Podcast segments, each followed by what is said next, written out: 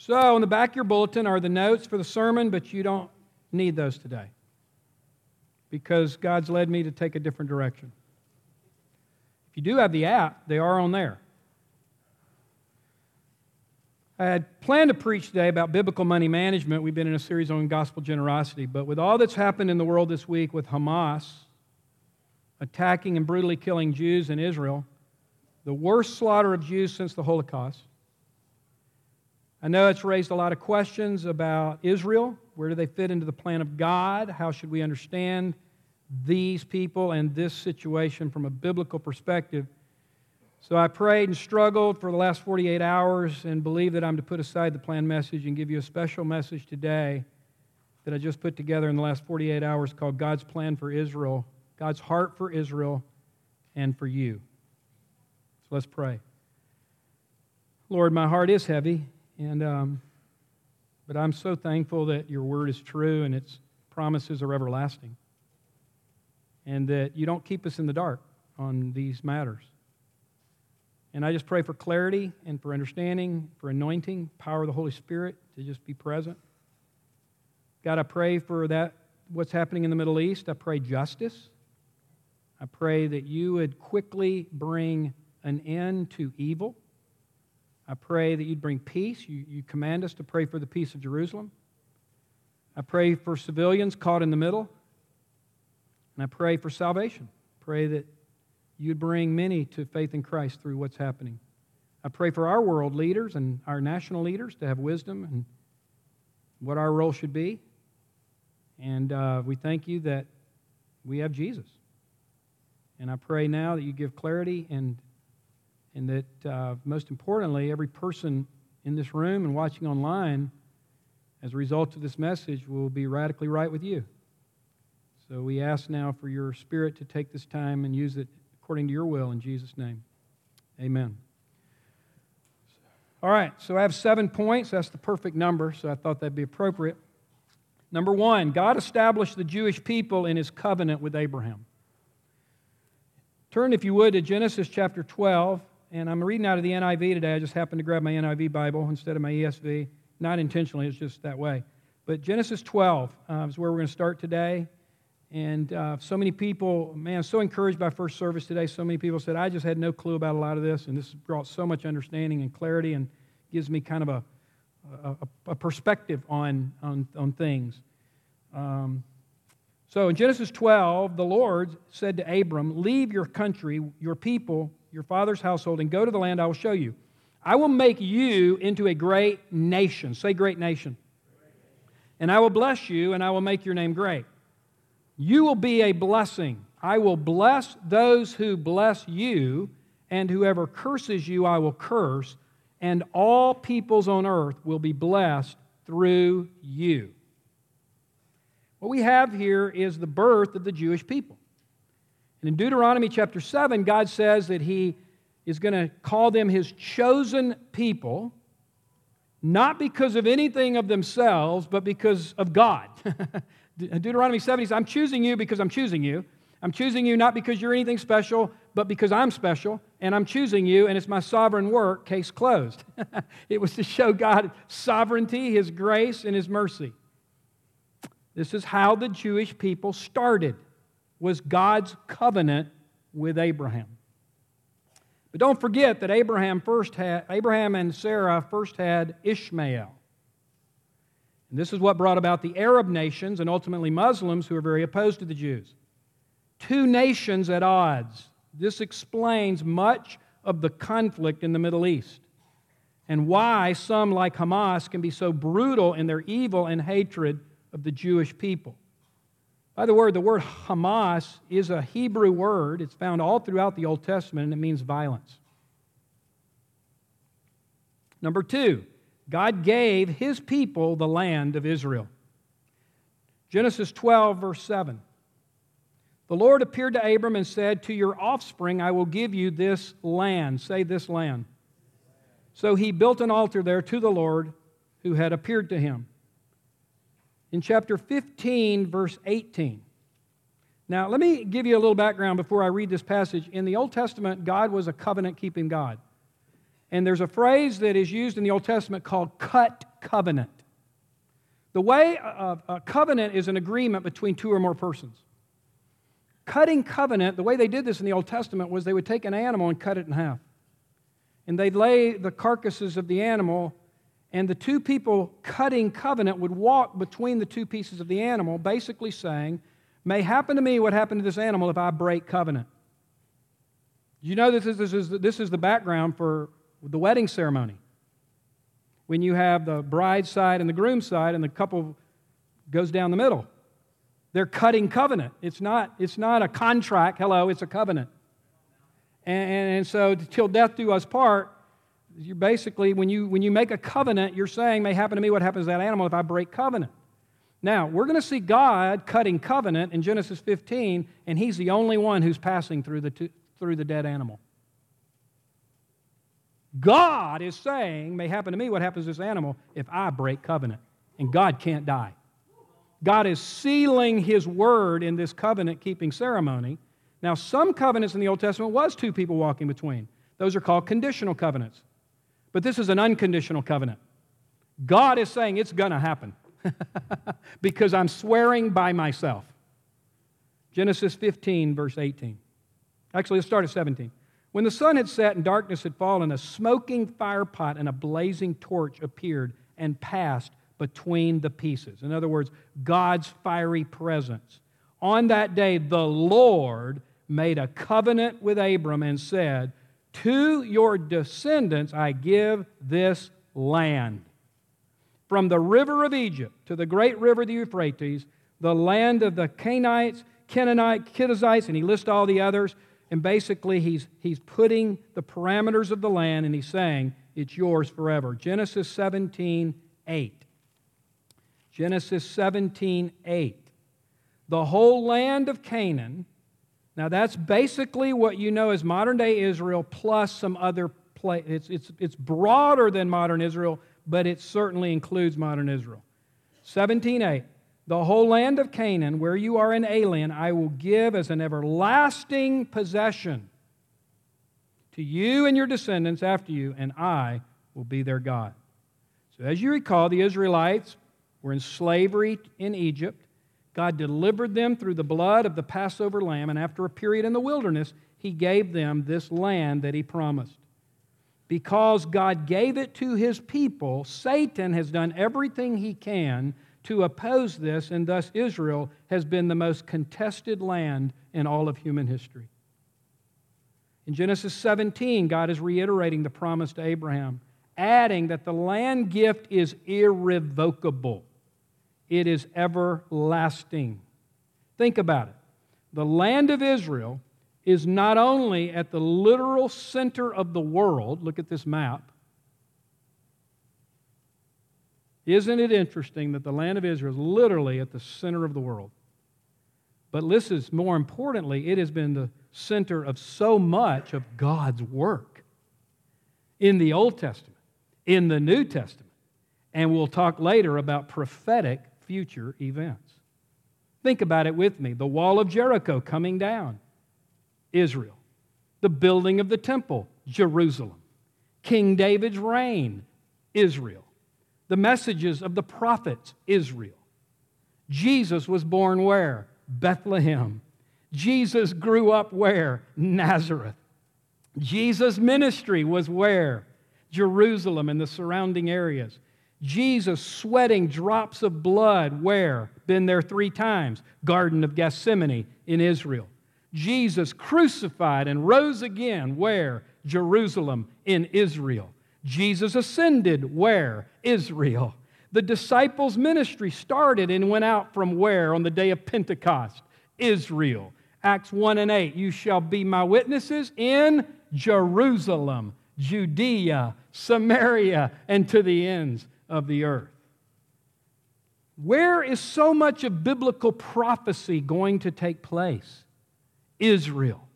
Turn, if you would, to Zechariah chapter 14. Zechariah is the second to last book of the Old Testament, right before Malachi. We have a Wednesday night class right now teaching through the book of Zechariah. In Zechariah 14, about a future event. It says, A day of the Lord is coming when your plunder will be divided among you. I will gather all the nations to where? To where? To where? You guys don't have your Bibles open. Make sure you're turned to Zechariah chapter 14. I will gather all the nations to where? Thank you. Jerusalem to fight against it. The city will be captured, the houses ransacked, and the women raped. Half of the city will go into exile, but the rest of the people will not be taken from the city. Then the Lord will go out and fight against those nations as he fights in the day of battle. If you think God Almighty is some whimsy, sissy, pansy God who can't stand up for himself, you are looking at the wrong God. I'm telling you, at times he goes to battle. And this is one of those. On that day, his God, this is Jesus' second coming, feet will stand on the Mount of Olives. I've been there. East of Jerusalem. And the Mount of Olives will be split in two from east to west. This is the return of our Lord Jesus. If that's not enough, Revelation 21 calls the new heaven and the new earth the new Jerusalem. So when we see a war in Israel, we should wake up and take notice and read our Bibles a little more carefully. I'm at the Golden Pantry this morning, and I say to the woman who's going to take my uh, money for my uh, biscuits and gravy that I do every Sunday morning, along with a beautiful apple turnover that they make fresh. This is my Sunday ritual. This is one of the ways that I keep the Sabbath holy. and as I'm about to pay her, I said, By the way, I'm just curious, what do you think about what's happening in the Middle East? She said, It makes me scared. I said, You know, it's talked about a lot in the Bible. She said, I've heard people say that. I said, Yeah, you should read Luke 21. Bye. And I left. But what we see is that God's past, present, and future work has been largely in Israel. In Matthew 23, verse 37, we see a little of the heart of Jesus when he said, Jerusalem, Jerusalem, you who stoned the prophets, how I long to gather you. And all of this is why I believe Genesis 12 still applies today. Those who bless Israel will be blessed, and those who curse Israel will be cursed. This is why I personally believe one of the reasons God has blessed this great nation is because of our support of Israel. In Matthew 23 37, again, Jesus said, How I long to gather you. In Revelation 20, verse 9, Jerusalem is called the city God loves. Now, keep in mind, just so you understand Scripture accurately, when you see the word Israel in the Old Testament, and it is all over the Old Testament, it's usually referring to God's people. And remember that in Genesis 32 28, God changed Jacob's name to Israel. He's the God of Abraham, Isaac, and Jacob, and he changed Jacob's name to Israel. So many times when you see Israel, he's referring to his covenant people. His covenant people. Number three, God's work with Israel in the Old Testament was all a foreshadowing of Jesus. I love this. We've talked here about hermeneutics, Hermeneutics is a seminary word for how you interpret the Bible. There are different hermeneutical methods, different methods of interpretation. For example, how do you interpret the parables? Do you interpret Proverbs the same as you interpret Galatians? So there's important principles of hermeneutics that every believer needs to understand. Well, I say the best hermeneutics of the Old Testament is what I call a Jesus hermeneutics. if Jesus interpreted something a certain way from the Old Testament, I think it's, it's you can go to the bank with that. Uh, I would never doubt Jesus' hermeneutics. Do you agree, William? I don't know if they use that term when you went to Asbury. They didn't use it at Trinity, but they should have. Jesus hermeneutics. I'm all about Jesus hermeneutics. Well, in, in Luke 24 44, Jesus said, All, say all, all that was written in the law, the prophets, and the Psalms is about whom? Me. Say, what? The flood? It was about you? Yeah. Uh, the covenants were about you? Yeah. Uh, uh, the ark and the temple? Yeah, yeah. It's all pointing to Jesus. He said that. And that was their threefold division of the Old Testament. They divided the Old Testament, the law, the books of the law, that's first five books, Moses' books, the prophets, minor prophets, major prophets, and the Psalms, those were the poetic books. Jesus said, It's all about Him. Jesus came to tabernacle among us. John 1. Jesus is the fulfillment of the law, Galatians 3. Jesus is the temple. He's the Holy of Holies. Jesus is the ultimate high priest, Hebrews 4. Jesus is the Passover lamb. Woo! Jesus is the fulfillment of all the messianic prophecies. Isaiah 53 All we like sheep have gone astray. Each of us has turned to our own way, but the Lord has laid on him the iniquity of us all. 700 BC. Come on. Psalm 22 My God, my God, why hast thou forsaken me? They have pierced my hands and my feet. A thousand BC. Isaiah 9 and 6 You will call this child, a wonderful counselor, mighty God, Prince of Peace, and the government will rest on his shoulder. Whoa, Isaiah 7 14, and a virgin shall give birth to a child, and you'll call him Emmanuel, God with us. Every messianic prophecy fulfilled in Jesus. You say, how can that be? Because the Holy Spirit wrote the Bible, and the Holy Spirit knows past, present, and future, so He can say something here about the future, and it'll happen just the way He said here about the future, because He knows everything. Is that your God? Is that your God? Do you believe this book is inspired by the Holy Spirit? You better, because it is. You say, Well, I don't believe it. Doesn't matter what you believe, it is true. Well, I don't think Jesus coming back. Doesn't matter what you think, He's coming back. You know, well, I think there's many ways to God. Jesus said one way, you're wrong, he's right. You better get right. His word is true. It has been fulfilled. It is being fulfilled, and it is going to be fulfilled. Hallelujah. And he's the only one who, because of his blood, could bring the new and the better covenant, replacing the old covenant with his blood. Everything, listen, everything in the Old Testament, everything God did with Israel was a foreshadowing of Jesus, pointing to Jesus, giving a foretaste of glory divine. he fulfilled it all. And this is why, number four, salvation is only through Jesus. One of the most common questions I get asked is Will Jews go to heaven? Yes if they receive Christ? It's a simple answer. There's no separate plan of salvation for Jews. There's no separate plan of salvation for Jews. There's no separate plan of salvation for Southern Americans. Well, my dad was the deacon and the founding member of such and such church, and my grandfather was the leader in this denomination. Who cares? That's not going to get you to heaven, brother. God's going to judge you and your heart, and did you come to Jesus for salvation? You can't get in on the shirt tail of anybody.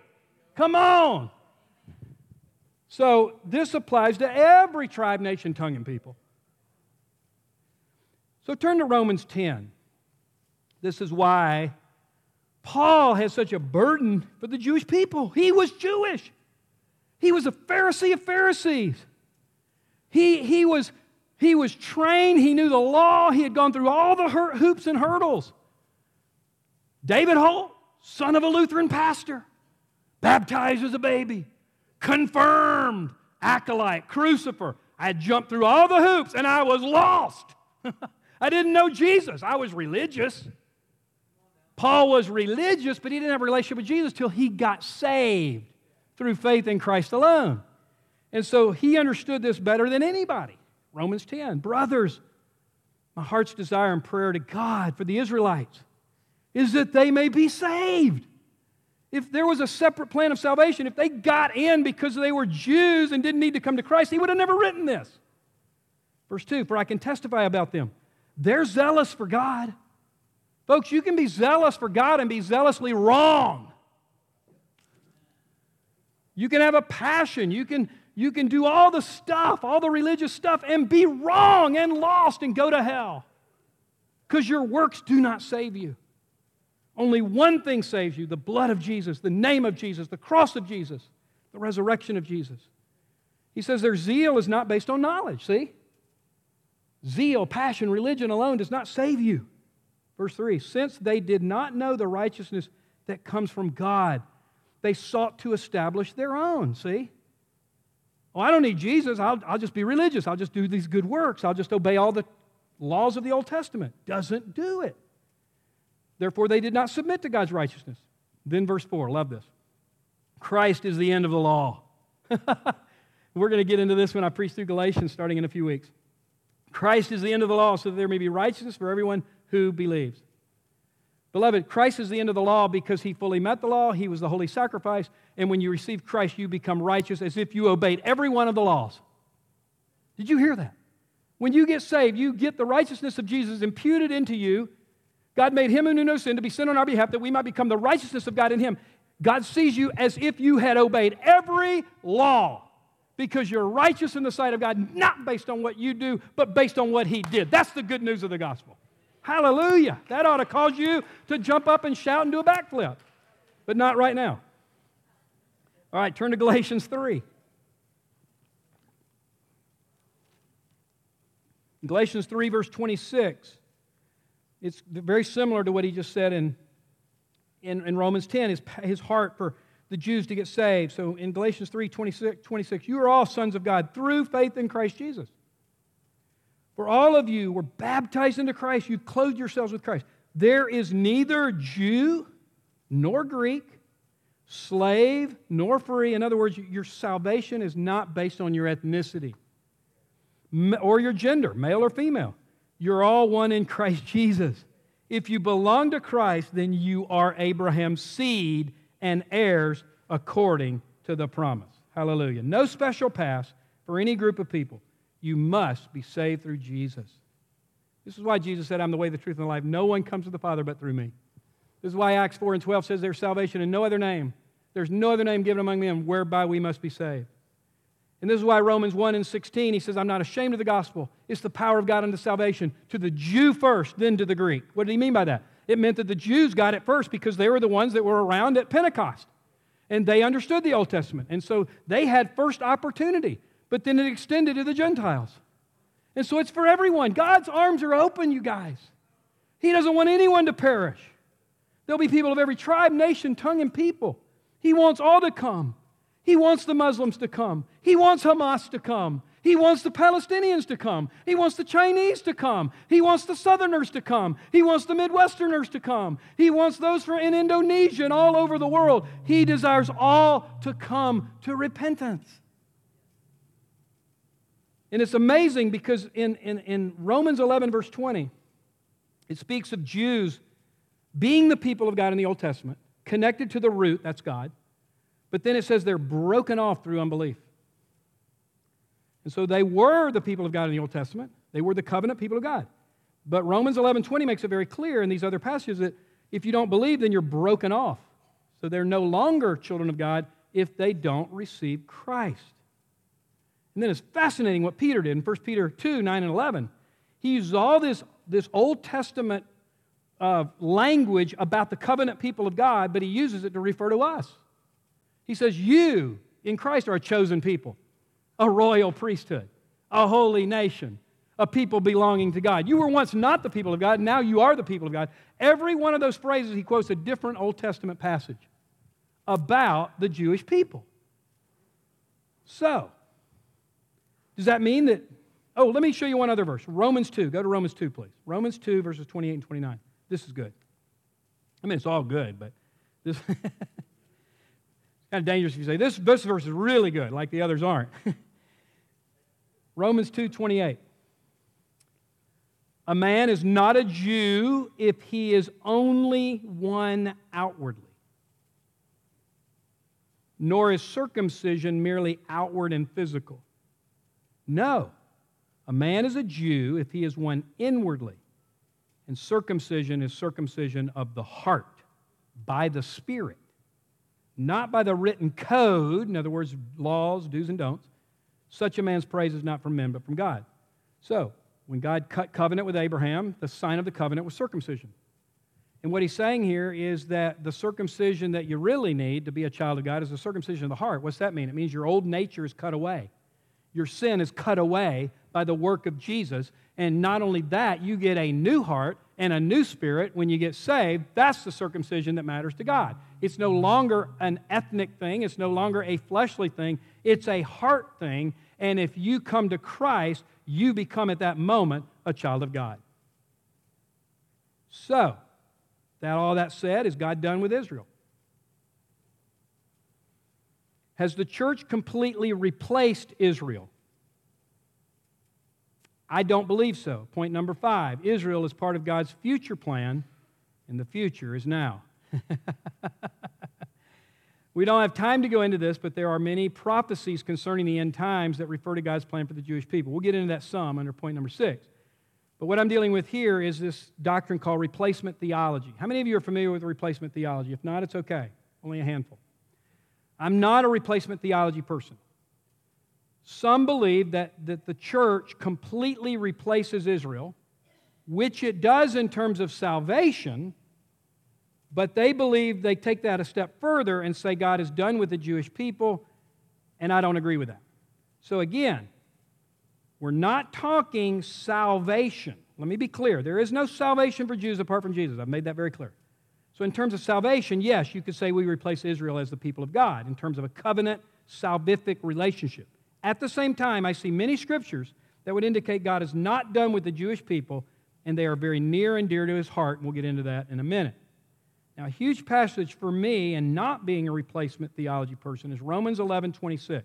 Turn to that. By the way, as you turn to Romans 11, I had Doug Moo at Trinity. Doug Moo has written what many considered the premier commentary on the book of Romans, and they asked Doug Moo once, What is the most difficult verse in all of Romans? William, what do you think Doug Moo would have said? What, what do most people, I'm, I know I'm putting you on the spot here, but most people would, would probably go to what in Romans as being some of the most, one of the most challenging passages? Oh, okay, I hadn't thought of that. Can you pull something from Romans 9? I'll do it for you. I'm sorry, this is putting you on the spot too much. But in Romans 9 is where he says, Jacob I loved, Esau I hated. And it's the whole chapter on election, predestination. And basically, you ask a valid question, and it says, Who are you to talk back to God? And you're like, Excuse me for asking. I mean, it's just, it's just a crazy chapter. If you want to know how I treated it, go back when I preached through Romans a couple years ago. Anyway, he said, Romans 11, 26 is the hardest verse. Doug Moo. So give me some grace here if, if you don't agree with my view. And it basically says, and so all Israel will be saved. The deliverer will come from Zion. He will turn godliness away from Jacob. On this, my covenant with them when I take away their sin. So it's this whole phrase what does it mean all Israel will be saved?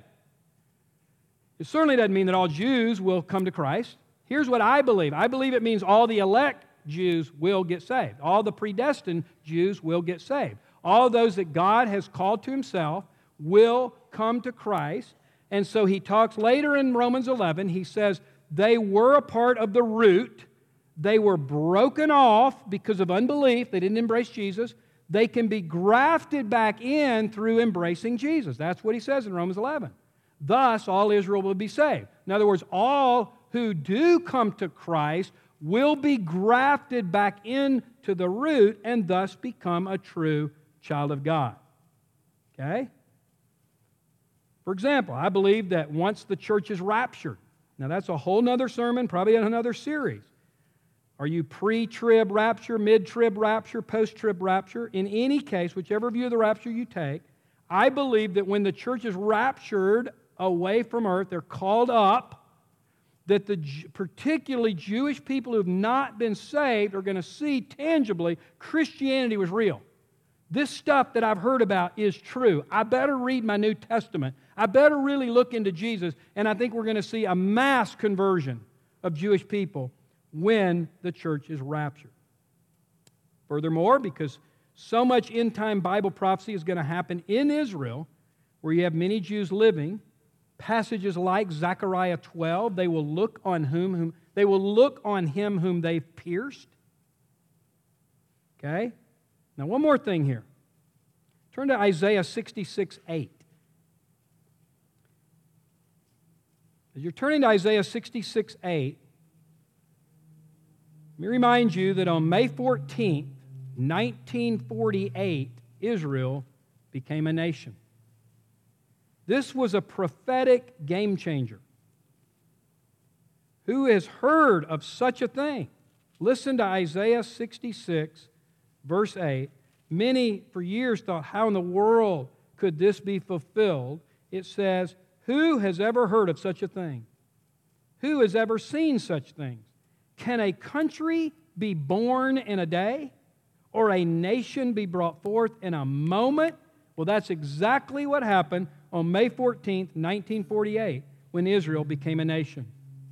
This, this statement by the prophet Isaiah is a prophetic prediction concerning the future miraculous birth of the nation of Israel by Almighty God in the last days. Israel was indeed born in a single day. Listen closely. On May 14th, 1948, and many professors and serious students of the Bible prophecy believe on that day the clock of the last days began its final countdown. Oh, I love that phrase. I actually stole it from somebody. The day the clock of the last days began its final countdown. So this leads to number six. God's eschatological plan is increasingly being fulfilled. Eschatology is a, is a fancy term for things of the future, things of the end times. Many end time prophecies are being fulfilled today. Now, listen closely. The stage is being set for a one world government. The rise of what the Bible calls the Antichrist. 2 Thessalonians 1, many passages speak of the Antichrist. He will acquire a following because he will appear to be a peaceful ruler at first, who brings everyone together, perhaps under the banner of multiculturalism, inclusion, and other ideologies that can sound very good and moralistic until you realize everyone does not think the same. And everyone does not stand on the same moral ground. And there is a thing called evil, beloved, that would cause a Hamas group to inflict death and violence and atrocities against the Jewish people on a level we haven't seen since the Holocaust. Be not deceived. The spirit of Satan and the spirit of Ishmael are behind these acts of violence. We are also seeing the fulfillment of what 1st and 2nd Timothy speak of, where it says, In the last days you will see things such as people abandoning the truth, the doctrine of demons, lawlessness, immorality, many shipwrecking the faith. A verse that says they will accumulate for themselves teachers in accordance with their own desires to hear what their itching ears want to hear. Like Andy Stanley is doing today, with saying that it's okay to be a homosexual. Like he did recently when he had two married gay men speaking at his conference. Zechariah 13 and 14, what we saw earlier about Jerusalem surrounded by armies, houses ransacked. But I want us all to turn to Luke chapter 21. Again, Jesus' hermeneutics. In Luke 21, Jesus speaks of some of the things that we can expect as his return gets more imminent, closer. Luke 21, verse 7, we begin, Teacher, they ask, when will these things happen? What will be the sign that they are about to take place? Talking about the end of the age. Verse 8, Luke 21, 8, he replied, Watch out that you are not deceived. You know what deception is? Deception is when you think something's right and it's not. Most people deceived don't know they're deceived. That's why they're deceived. They need truth to, and light to come and expose the darkness and the deception. Oh, all roads lead to God. We're going to all go to heaven. That's deception. Certain issues of morality, well, God's going to understand. He'll accept, won't He? I mean, I know it's written in the Bible, but you know, we're in a different day and time. That's deception. God's word, God's truth trumps what we feel or what we think or what is acceptable in our culture what the Supreme Court says. And so you, you, you can go along with, with cultural trends, but if you're wrong, there's going to be consequences for you. God is true to His word. And praise God, He's made clear in His word what is right and what is wrong. So He says, Watch out that you're not deceived. Many will come in my name, claiming I am he, and the time is near. Do not follow them. When you hear of wars and revolutions, do not be frightened. Notice how many times he mentions anxiety, fear, because those are the things that can grip us. We need to be careful that we don't allow the news and what's going on to cause us to, to shriek into fear and anxiety. Again, that's a battle. We all have to battle with that, and we got to take it to the Lord. These things must happen first, but the end will not come right away. Aren't you glad he told us these things? Hello, church. Aren't you glad that he didn't leave us in the dark? I sure am. Then he said to them, Nation will rise against nation, kingdom against kingdom. There will be great earthquakes, famines, pestilences in various places. Fearful events and great signs from heaven. We had a cool eclipse yesterday.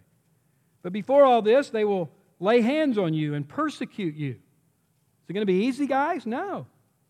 Praise God, He's told us so we can expect it and be strong, courageous. Put on the armor of God. They'll deliver you to synagogues and prisons, and you'll be brought before kings and governors, and all on account of my name. This will result in your being witnesses to them. So it's going to be bold. We're going to be bold in these times. But make up your mind not to worry. Again, he talks about worry beforehand how you will defend yourselves. For I will give you words and wisdom that none of your adversaries will be able to resist or contradict. I can't wait for that. Supernatural power of God manifested in these dark days. You say, David, do you want to go through the tribulation? Not particularly in my flesh, but kind of I do in the spirit, because I think we're going to see signs, wonders, miracles, and the manifestation of God like we've never seen before. So, whatever. The bottom line is, whatever we go through, God's grace is sufficient. Hallelujah. He's given us everything pertaining to life and godliness. Whatever He calls you to, He'll bring you through. That'll preach. I've never said that before. Whatever He calls you to, He'll bring you through because He's faithful, He's powerful, and he's, he's greater than anything. Verse 16 You will be betrayed even by parents. Oh, what? Brothers, relatives, friends. Some of you may be there right now. Your faith is causing conflict in your family. Love your, your, love your family, love them. Ask God to give you incredible grace, but don't compromise truth. Stand firm. Always be about the work of the Lord. And they'll put some of you to death. There may be some in this room watching online that are going to be martyred.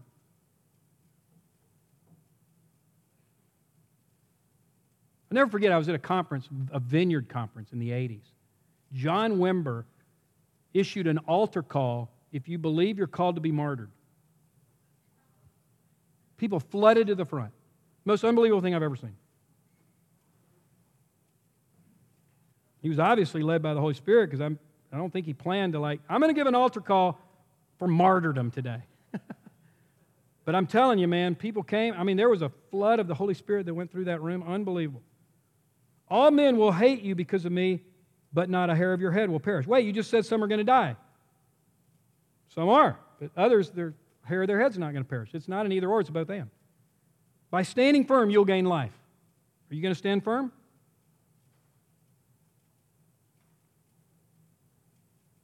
You know, I wonder, man, I wonder if 10 years from now we could assemble this exact group that's here today. How many are still walking with Jesus? Verse 20 When you see Jerusalem being surrounded by armies, you will know that its desolation is near. Verse 34 Be careful or your hearts will be weighed down with dissipation, drunkenness, and the anxieties of life. I mean, don't we all struggle with that? Don't we all struggle with the anxieties of life? You watch the news, you see the things on social media, and it can be overwhelming until you put your eyes back on Jesus. this is why he says, Seek first the kingdom of God and his righteousness. Fix your eyes on Jesus. Set your mind on the things above, not the things of the earth and that day will c- close on you unexpectedly like a trap. Anybody set a trap for a mouse or set a trap for a raccoon? they come thinking they're going to get something good. There's the cheese. There's the peanut butter. There's the whatever you put in the trap, and then whack! Over. The enemy is laying traps for every one of you at times in life. Don't fall for his traps. Don't fall for his deceptions. Don't believe everything you read in social media. Come on. Go to the Word. Know what the Bible says. For it will come upon all those who live on the face of the whole earth. Verse 36. Be always on the watch. Be always on the watch. Don't let down your guard. And pray that you may be able to escape all that is going to happen and that you may be able to, I love this last phrase, stand before the Son of Man. Stand before the Son of Man. No matter what happens, Jesus, I'm going to stand. I'm going to stand on your word. I'm going to stand having the armor of God. I'm going to stand on your truth. I'm going to love you with all my heart, soul, mind, and strength. I'm not going to give in to temptation. I'm going to quickly repent when I sin. I'm going to obey you. I'm going to love you. I'm going to love others. I'm going to stay connected with the body of Christ. I want to be standing when you return. I don't want to shrink in shame. First John says some will shrink in shame at his coming. Why will they shrink in shame? Because they're going to be lukewarm, they're going to be entertaining sin, they're going to be coddling things that grieve the Holy Spirit, and when he returns, they're going to be absolutely ashamed. Are they true believers? I don't know. All I know is First John says some will shrink in shame at his coming. I don't want to shrink in shame. I want to be ready. I want to be vigilant. I want to be obedient. Am I perfect? No, but when I fall, man, I want to quickly get up.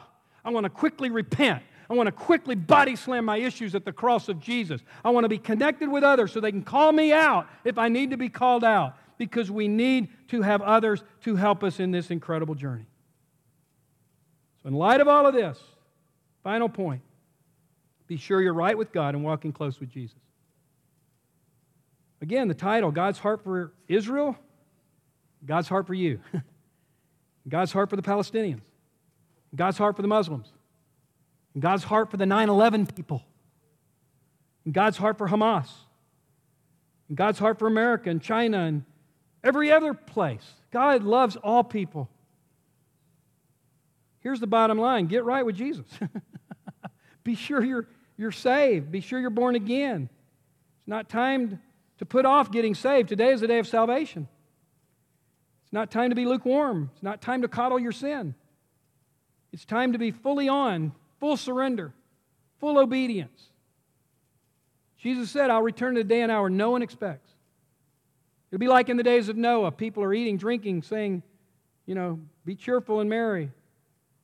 They'll be doing all this stuff, and then the flood came, and only eight were saved. He said, I'll return in a day and hour you don't expect. Some are going to be asleep at the wheel, some are not going to be vigilant. Whether he returns this afternoon or in another hundred years or thousand years, we should live each and every day loving God with all our hearts, surrendering all to Him, obeying His word, loving others, sharing the gospel, repenting of any and all sin, making sure that we're dealing with anything in our lives that displeases Him. So let's review what we've learned today. And I know I've probably raised a lot of questions. We might do a part two next week. I don't know. But God established the Jewish people through his covenant with Abraham. Number two, he gave his people the land of Israel, and that is the current land of Israel plus some other stuff. Number three, God's work with Israel in the Old Testament was all pointing to Jesus. Hallelujah. Is my favorite part right here. I, I just, I absolutely love Jesus in the Old Testament. it's probably the thing that convinced me the most that this book is divinely inspired.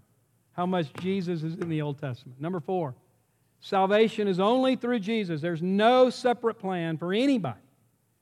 Five, Israel is still part of God's future plan, and the clock is ticking. Number six, God's eschatological plan is increasingly being fulfilled. Prophecy after prophecy are coming to fruition right before our very eyes. And number seven, be sure you're right with God and walking close with Jesus. Let me ask you a final question before we go to a prayer time. What in your life right now would Jesus be displeased with if he came back today? It's a good question. I need to ask my own, I ask myself that question. If Jesus came back today at 2 o'clock, you have an hour and 50 minutes. If he came back at 2 p.m. today, Eastern Standard Time, what in your life would he be grieved by? First of all, do you know him? Would he call you his own? Would he call you his child, his son, his daughter? Have you received Christ? Have you been born again? Have you been saved? Any doubt about that today? Get it settled. And if you are a true child of God through faith in Christ, is there, are, there one or two things that you kind of, it may not be some big, terrible sin. I mean, if it is a big sin and it's pretty obvious, man, absolutely, repent. His mercy and grace will forgive you. That's, that's the good news of the gospel. He doesn't just forgive to get you in his family. This is the beauty about the blood of Jesus. It cleanses you initially and it cleanses you consistently. Isn't that good news? Isn't it good news that he cleanses you initially and gives you a new heart? And then when you stray, which we all do, he continually cleanses you. Praise God for his grace. Oh, praise God for his mercy. It's new every morning. Great is his faithfulness. And so, but it could be a small area. It could be an area of just compromise or lukewarmness or just worldliness. But allow the Lord today to do his beautiful mercy and truth search of your life.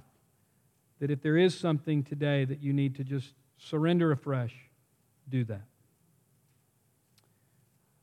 Well, Father, we love you and thank you for the clarity of your word. Thank you that where it still leaves us questioning, that's okay. We're not going to know everything. We see in a mirror dimly, then face to face. And help us be okay with mystery. Help us be okay with questions and things that maybe we haven't fully figured out. Uh, but thank you that your Holy Spirit will lead us into all truth as we seek you. I want to encourage prayer team people to go some to the salvation banner and others to the mercy banner. If today you need to receive Christ, I want to encourage you to go to the salvation banner right now. Get out of your seat.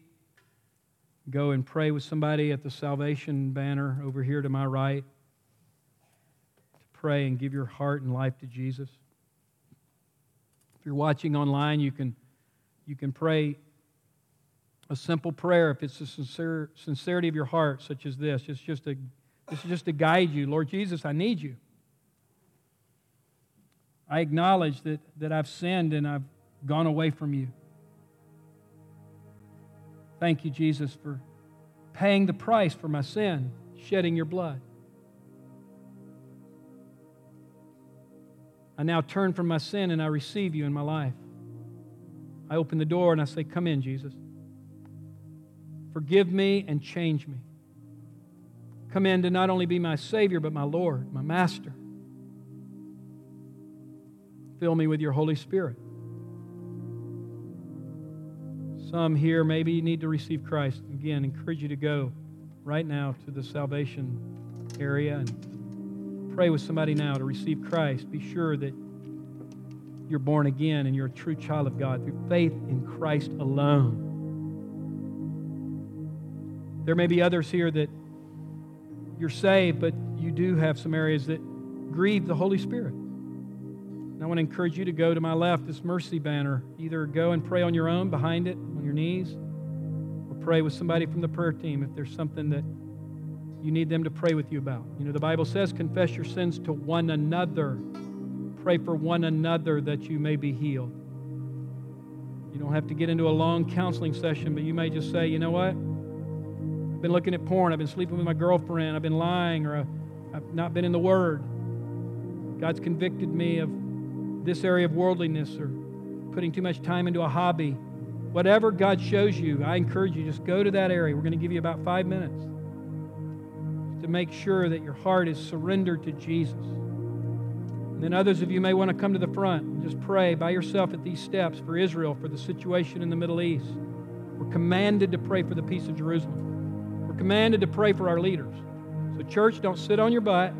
It's time to take action. It's time to be active. So, front and center, praying for the situation in the Middle East, salvation to my right to my left, if there's just some areas you maybe need to surrender to God.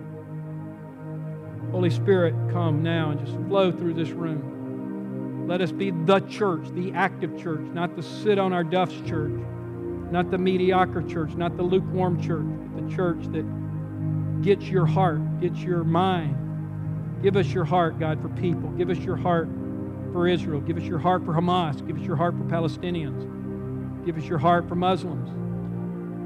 Oh God, we cry out to you. Holy Spirit, come. Move in this place, we pray, God. Refine us. Refine us we might bear more fruit. Prune us, Lord.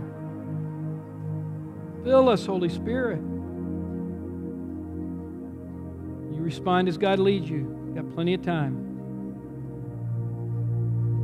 Some need to be saved, some need to repent. Bible says repent that times of refreshment may come from the Lord. Repentance leads to refreshment. Repentance leads to cleansing and renewing.